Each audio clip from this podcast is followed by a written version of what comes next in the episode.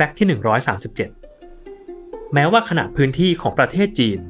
จะครอบคลุมถึง5 time zone แต่เวลามาตรฐานของจีนทั้งประเทศ ก็ยึดตาม time zone ปักกิ่ง คือเร็วกว่าเวลาสากลเชิงพิกัดที่กรีนิชอยู่ 8 ชั่วโมง หรือเร็วกว่าประเทศไทยอยู่ 1 ชั่วโมง นั่นแปลว่า